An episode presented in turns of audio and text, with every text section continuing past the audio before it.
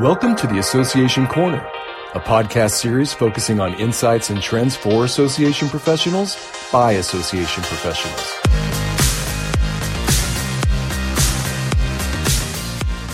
Welcome back, listeners. If you're new, I welcome you to the Association Corner, the podcast for associations.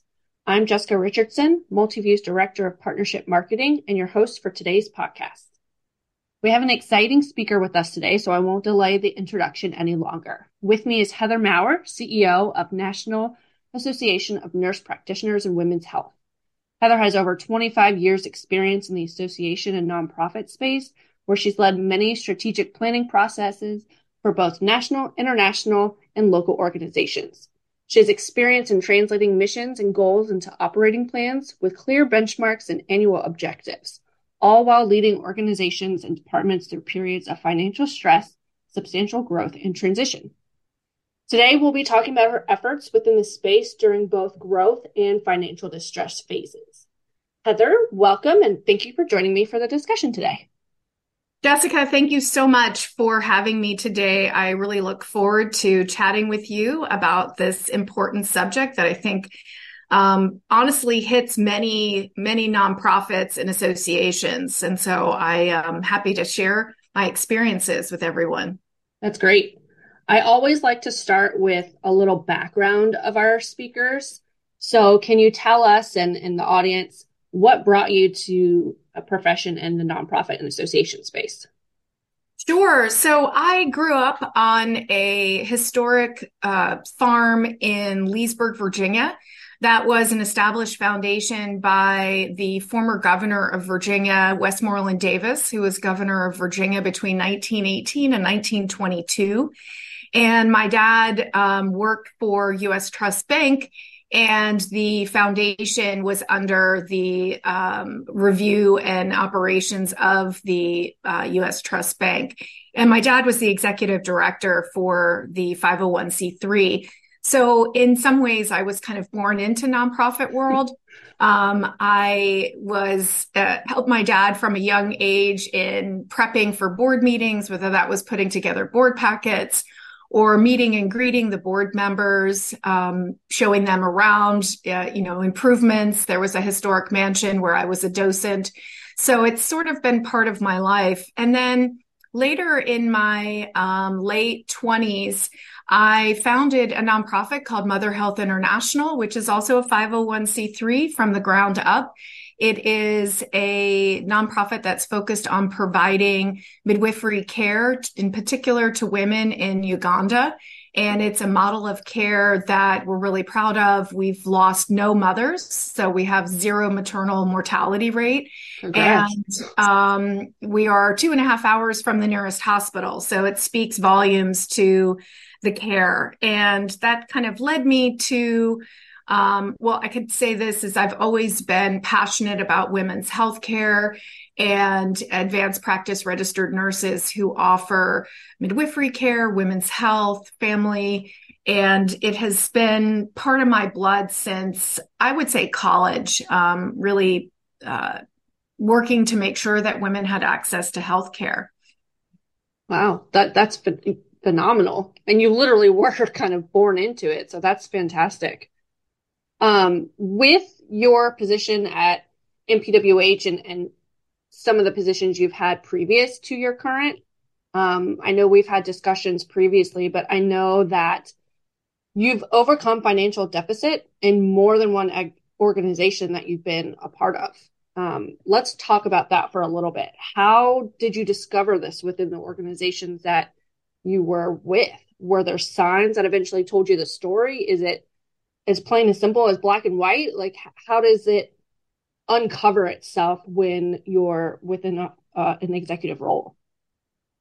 Yeah, it's a really good question. And I would like to say that in my interview processes for any position, I look at the 990s, I ask for a financial statement, a lot of questions around the finances. And what I find is that sometimes the prior executive director, CEO, and even the board members don't necessarily understand what their 990s are saying. And one of the things that I pride myself on is great transparency and really breaking down what the financials, what the story it's telling. Mm-hmm. And I have worked for several nonprofits and have volunteered for nonprofits and have experienced a lot of financial distress. And would like to say that I've got a bit of expertise in this area. Definitely not something I planned on acquiring in terms of skill set, but unfortunately, definitely not bad to have. Yeah, not bad to have, right? And during the pandemic, you know, every organization was stressed, to say the least, and uncertain of the future and the impact of the pandemic, of the economy, what that might do to association membership, shifting conferences and annual meetings to virtual platforms. Did people want to go to those? There were so many uncertainty, so much uncertainty in the industry. And I'll say this is I walked into a little bit of financial distress with this organization, which was not exactly known, and peeled back the onion and the various layers and really did a deep financial assessment of the organization, and then made a plan to working with the board to really restructure our budget and our spending and make major cuts to operations, bringing it down to the very core. And everything went through the lens of, is this in alignment with our mission? Is this in alignment with our vision? Does this, come into alignment with our IDE, which we call it IDE instead of DEI? We believe that inclusivity is prominent and necessary in order to achieve diversity and equity. So hence why we flipped those terms a little bit.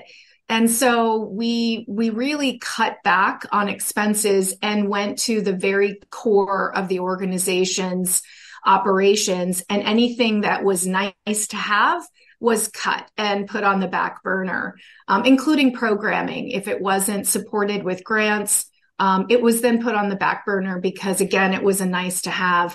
And with that, within the first 10 months of joining the organization, with an incredible staff and board members who were completely and totally dedicated and committed to the organization, we turned the organization around. And we now have, we have about a $3.5 million operating budget, and we have just over $2 million in reserves, which is fantastic. And the most that the organization has ever had in reserves in recent history.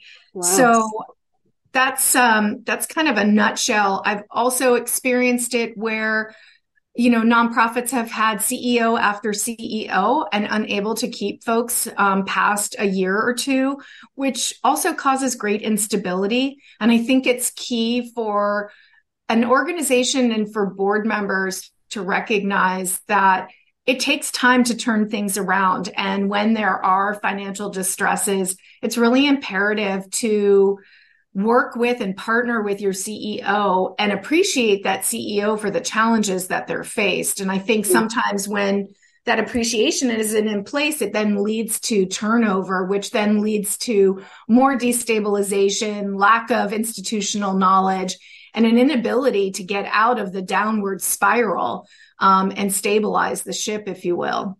Yeah, that's phenomenal. Congrats on the reserves and where you are at now. Oh, thank you. You know, it's a team effort. It is definitely not mine alone, but I will say that it does take a willingness to make difficult decisions. And, we put a halt on our 401k contribution in 2020. We froze all salaries. We reduced our healthcare to save money. We did a bunch of different things that, you know, were in essence personal sacrifices by our staff and our organization as a whole. So I think that's also imperative, that if you're going to turn an organization around, you have to be transparent with your team to let them know what's going on, which I did from day one, and I walked them through it. And I also said, I think we can get out of this. It's going to take all hands on deck. I understand if you're not in for this and you need to leave, that's understandable, but would really appreciate if you could just hang in. And I will be as clear as I possibly can along the way of where we are and what we're doing. And so with that level of transparency, the staff was able to see that, you know, we were where we were and how much cash was in the bank and the money coming in. And so they could see positive effect from their efforts. And I think that also helped keep them on board and not jump ship. And that is something that I think is really key. And I often see CEOs not being transparent, not wanting to freak everybody out. But at the same time, people feel it. People see it. People hear it, regardless of whether you're coming out with it. So you might as well get in front of it. And then you get buy-in, and then you get everybody working towards the same, to resolve the same problem. So it's like, what are we solving for? And everyone's on the same page. That's key. Well, the fact that you did this in the very beginning of the pandemic too, I mean, that's a testament to your entire team. That's kind of two uncertainties that are going on within your organization that no one knows what's really going to happen. So, I mean, like you said, it's a whole team effort. So I congratulate all of you.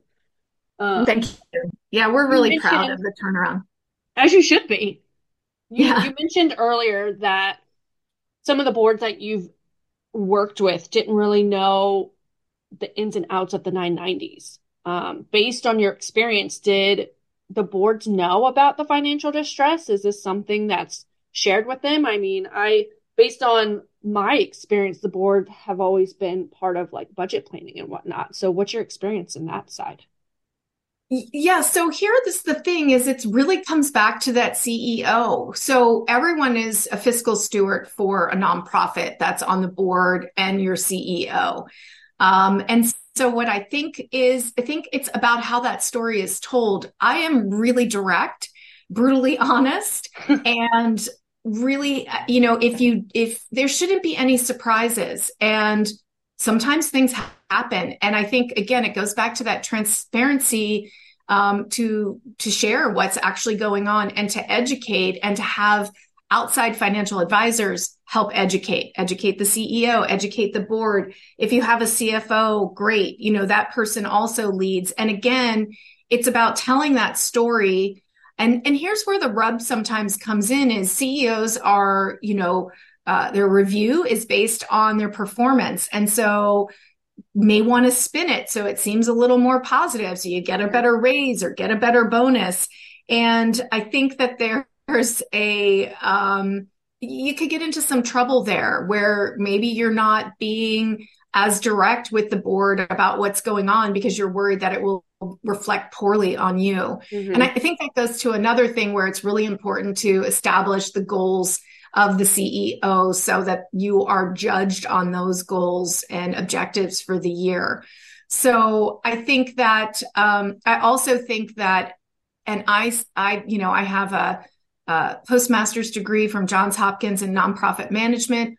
I still continuously read and train and learn and educate myself on financials. It is an ongoing process. I think that it is one of those things that you can never stop learning and you need to continuously learn. I still have all of my materials from my financial classes from that program, and I reference them. I sometimes use those documents so that I can walk a board through how to analyze a 990, how much of reserves should be, in an organizational financial statement based on its revenue, those sort of best practices. And we also use Board Source as a resource for our board to educate and often share articles throughout the year. We have a folder of resources for our board members. That's part of their onboarding package. So it really is a combination of continuous education, providing those resources, and then a willingness and dedication to learn about the financial statements and balance sheets and what that means Nobody, unless you're coming, in with a background in finance or your CPA, knows these things offhand. This is something you have to learn. And I think it is a key responsibility of the CEO and the executive committee of the board to make sure that their board is educated in terms of reading those and understanding monthly statements. That's very key. I read prior to our discussion today that the Better Business Bureau states that a good nonprofit spends about 65% of its income on program expenses, and then the remaining 35% goes toward these overhead expenses. Do you find this to be true? Again, that's a best practice, right? And so that's what everyone should aim for. And I would say that it depends on the organization, and it also depends on the organization's budget and reserves. Bigger organizations may spend a little bit more money on overhead. However, I think the ultimate goal is to hover in that 35%. It's becoming a little bit more challenging with the current economic status that America's facing, with inflation at 7%. I just noticed our insurance went up 17% in one year, which is a huge jump. And so these are factors that may toss that, overhead a little bit higher. So it's that constant balance. And there's also, reality to operations and to hiring good talent. I do think that we've got some leeway now with post-pandemic and the ability for folks to work from home and not have all of those expenses related to commuting in and out of the office, whether that's car or public transportation. And so that gives a little bit of flexibility in salary, as well as being able to hire folks from outside of a metro area where it's more expensive to work. Also gives our, team the ability to travel or move to other places that are less expensive to work. So we've gone fully virtual. We sold our building, which also played a role in building up our reserves. And we are, doing quite well. We really didn't skip a beat. And so anyone that says that working from home, you're not getting a productive team, I beg to differ. We went, of course, virtual during the pandemic. We've continued virtual since. And as you can see from our balance sheet, it has actually done our organization, a big plus in terms of turning it around, creating work-life balance, and giving folks that flexibility that they need to have a good, fulfilling life. Everything can't be work. And I certainly don't miss the DC commute, personally, but I do miss the camaraderie. And as you and I know, we've met in person just to be able to see each other, because, it was a while before we got to meet, and that's also important. So I think there needs to be a balance. I think a hybrid model might be perfect. However, for a small nonprofit, paying so much in office space doesn't make sense in this day and age. And that's a way to also bring that overhead down by getting out of your leases. Yeah, that's true. I mean, you're not the only one. I mean, we work with so many different associations, and especially during the pandemic, we heard the same thing about trying to sell their building, getting out of their lease and whatnot, just because of the work-life balance, but also the overhead, just like you said. So it can really do a good for not only your budget, but your reserves and whatnot. You mentioned a little bit about your action plan to overcome the deficit. Can you go into more detail about what your plan of action was? Sure. Yeah.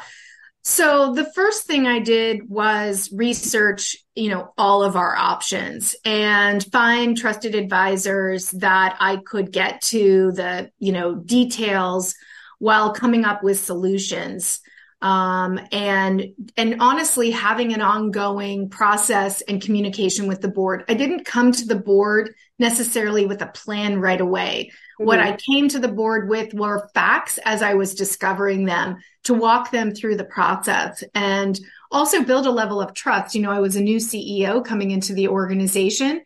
And as anyone knows, whether you're in a pandemic situation or not, being a new CEO takes time to onboard and to build relationship with your board, which is key. Also, doing it in a virtual setting was initially challenging, and it had been about 2 years since I met some of the board members.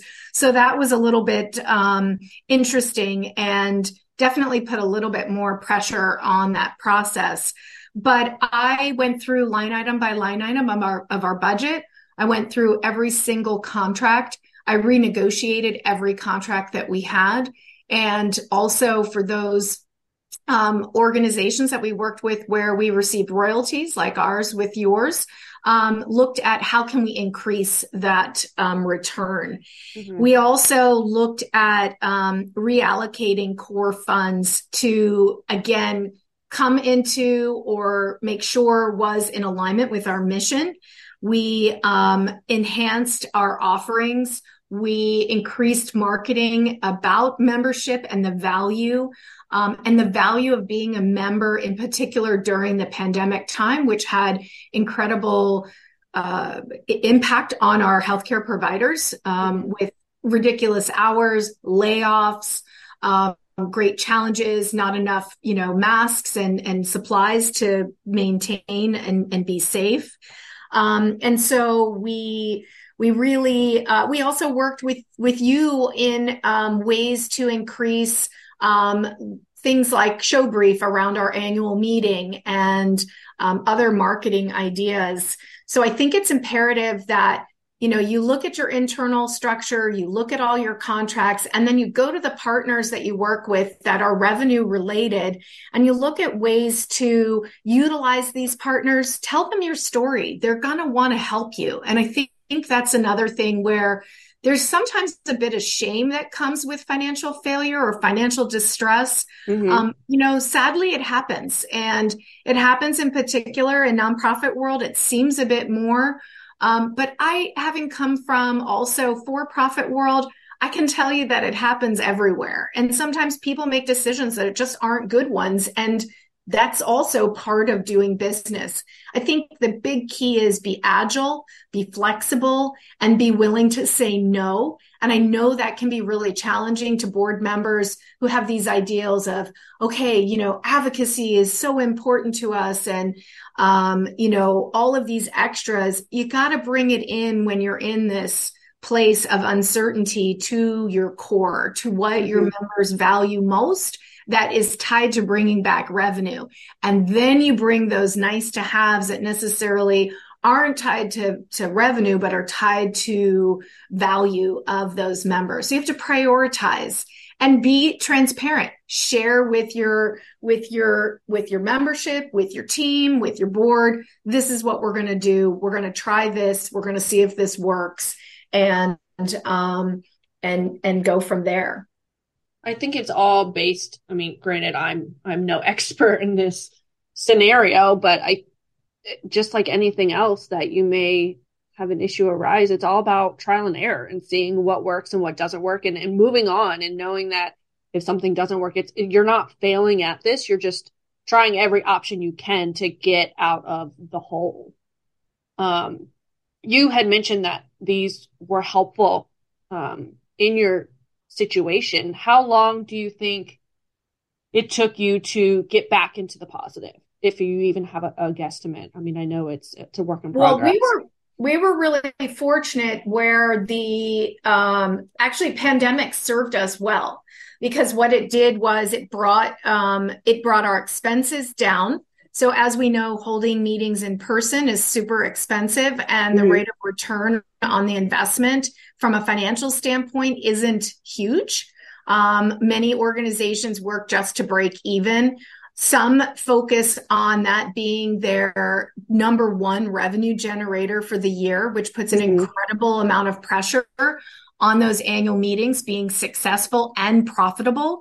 Mm-hmm. So one of the things that we saw was we were able to offer the same content, actually provide more opportunity for people to gain more continuing education credits by being in a virtual setting, and be able to charge significantly less because we weren't paying for food and beverage and airfare. And so that played a significant role into turning the organization around. I also spent a lot of time reintroducing the organization to potential sponsors, corporate members, advertisers, and share with them where we were and what we were doing in terms of growing membership. Also in 2020, we saw a significant increase in members. We had an 18% increase. Again, that's through those special campaigns, the membership campaigns with special, one-time promotions. It was our 40th anniversary, so we took advantage of that. And for example, had membership at $99 instead of the original $125. And for students, we lowered it to $40 to celebrate the 40 years. That also helped. So I think you've got to do it all essence. And the key thing is look at all the ways you can reduce your expenses without compromising quality. And again, that virtual setting really helped us be able to offer that. And then with the pandemic continuing, we also, had our annual meeting virtually. And again, that gave us the opportunity to recover and also, restore reserves to a level that is acceptable for our budget and best standard. So you saw the growth not only in revenue, but organizational, meaning members and probably sponsors and exhibitors as well. Exactly. I think also too, Jessica, one of the things that you and I have had conversations about is, and again, I came to you and said, what can you do to help us? And you're like, well, you're not taking advantage of this opportunity and that opportunity, and the technology can do this. And so again, coming to your partners and saying, look, we need to grow membership. We are struggling. We're a little concerned about the uncertainty of the pandemic and the outcome of this year. And I think having those conversations to understand what might be available to you at no additional cost that you haven't been utilizing. One of those was in our weekly newsletter, putting a message to our folks that when their membership is coming up for renewal, that, hey, your membership's coming up for renewal, click here. And again, it's just another touch point to remind folks that they need to renew, in addition to the emails and snail mail that we were sending. And I think those types of mechanisms can and do help. So I think that's really key. When I say team effort, it's a team effort. It's your board, it's your staff, it's you as the leader, it's your volunteer structure, and it's your partners. And that's what's key into helping any organization. Again, it comes back to being transparent, being comfortable with saying, we're having some trouble and we need your help. I know that in my experience, every single vendor said, okay, let me look at it. Let me see what you're utilizing, what you're not utilizing, and what we might be able to do at no additional cost. And in fact, let's look at how we might be able to reduce your cost. One of the key things that I saved the organization significant money on was calling up our credit card processing vendor, who was charging us 9.75% on all credit card transactions. Wow. When the average is 3.75, and at our volume, that's about the best you can get, maybe 3.5.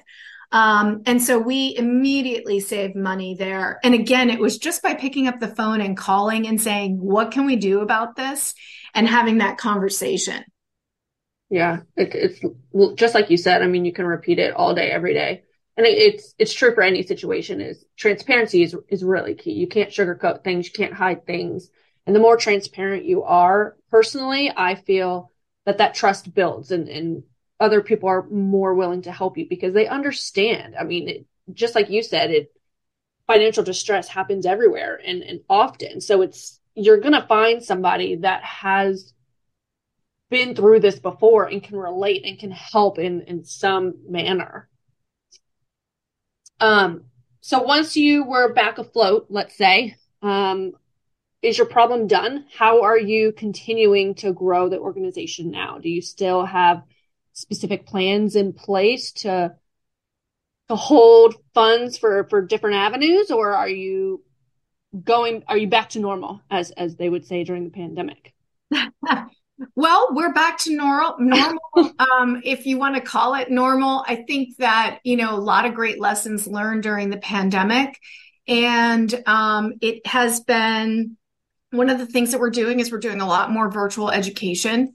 And that has been helping our bottom line and reaching the needs of our members, which is, of course, our first priority is making sure that our members are gaining what they need from our organization. We're very well known for our clinical education in women's and gender-related healthcare, and that's something that we pride ourselves on and will continue to offer and develop. So, but I don't think you're ever really done. And I think that once you come out of a financial distressful situation, you remember what that was like, and you'll do everything you can to prevent that from happening.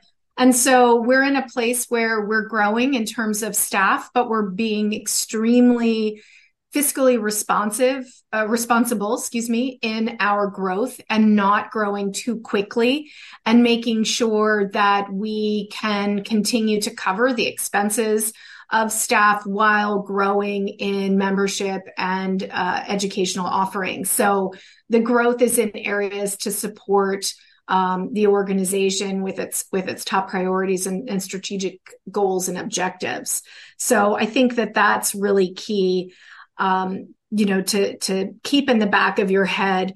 We now have a strategic plan. We have strategic priorities for the next 2 years.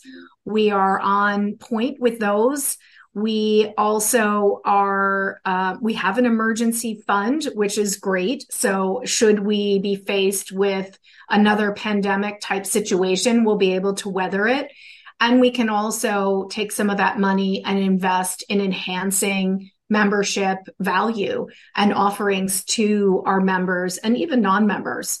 So that's super important in helping the organization. We're still fiscally responsible and prudent in ensuring that we are spending every dollar with a high level of consciousness. And, I still do things like, make sure that we're getting the best price on something. And, if the bids seem high, go back to market and see what else is out there. So I think that it's an ongoing process, and it takes time and energy, but it is imperative to the success of an organization. I think always you have to remember, you're a nonprofit. And while we all enjoy a beautiful hotel, a nice hotel is good enough as well. So it doesn't have to be that top dollar expense. Well, like you said, your members are really into the education. So that's what matters most to them. Exactly. So if someone is going through this situation currently or something similar, you have given great advice already, but what is a couple, let's say 3 key things as first steps that you would give advice to an individual or organization? Sure. Well, speaking from the CEO seat, I think the first thing you have to ask yourself is, are you in? Are you in to do the work that it's going to take to turn the organization around? And if you're not in, then you need to get out, because it doesn't serve anybody if you're on the fence. And you're kind of like looking for your next gig while you're maintaining, if you will.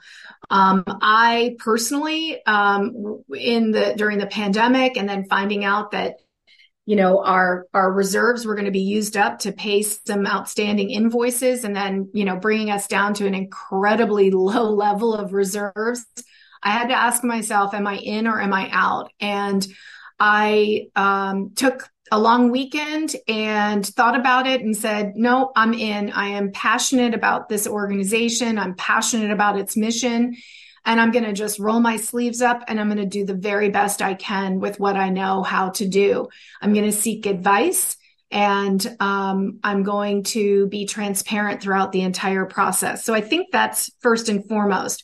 Then the second thing is to be positive, to look at the challenge as an opportunity, and to really have frank and open conversations with your board, with your staff, in understanding how you might have gotten there, but more importantly, what are you going to do differently to turn things around, to make that shift, to grow your membership, to have more people coming to your virtual event?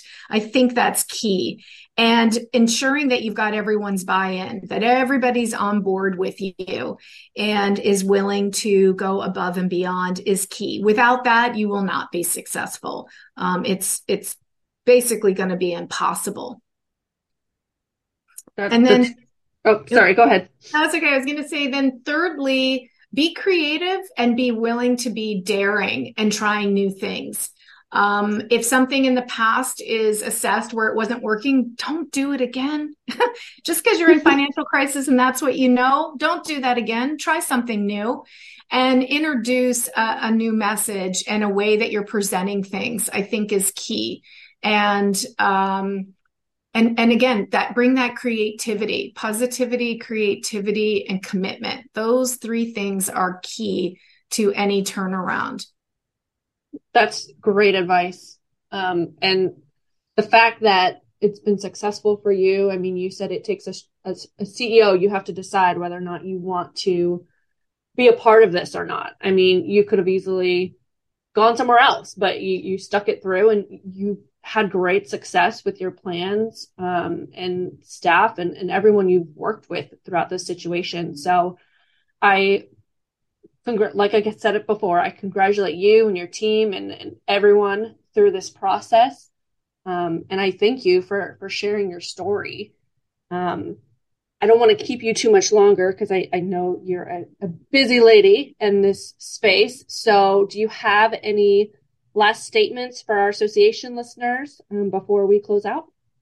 I don't, but I do want to, shout out to anyone that's listening this, and especially any CEO or CFO or C-suite person, or even board members that might be listening to this. I am happy to chat with you. I'm happy to share with you some of the any and all of the details of how we did this and how we were successful and what that looked like. And, I'm happy to be a resource. I know the challenges and I know that it's scary, and I'm working because I need to and I want to. And so, when it's tied to your own personal bottom line, that can bring up fears. And I've been there. And so honestly, I'm willing to help anyone that might need it and to share greater details of what that process looked like for us and how fortunate I was to work with an incredible board and volunteer committees and the staff in helping this organization. I will say too, it's really key that everyone really deeply cares about the organization and is deeply committed and connected to the mission. I think that really helps as well. It helps you get through the hard times so that when things get settled and back on track, that you can really enjoy the good times. Absolutely. Do you have a preferred method of contact if anyone wants to get in touch with you? Yeah, check me out on LinkedIn. It's Heather L. Maurer, and you can send me a message, and I'd be happy to connect and set up a time to chat with anybody that needs some advice. Well, thank you again, Heather. I really appreciate you joining me on today's discussion. And I hope that our listeners are able to take something from this and use it within their own organization. So I really appreciate it. And we will talk soon. Awesome. Thank you so much for having me today on your show. It's been a pleasure. And I thank all the listeners for tuning in and look forward to chatting with you all in the future. Thanks again, Jessica. You're welcome.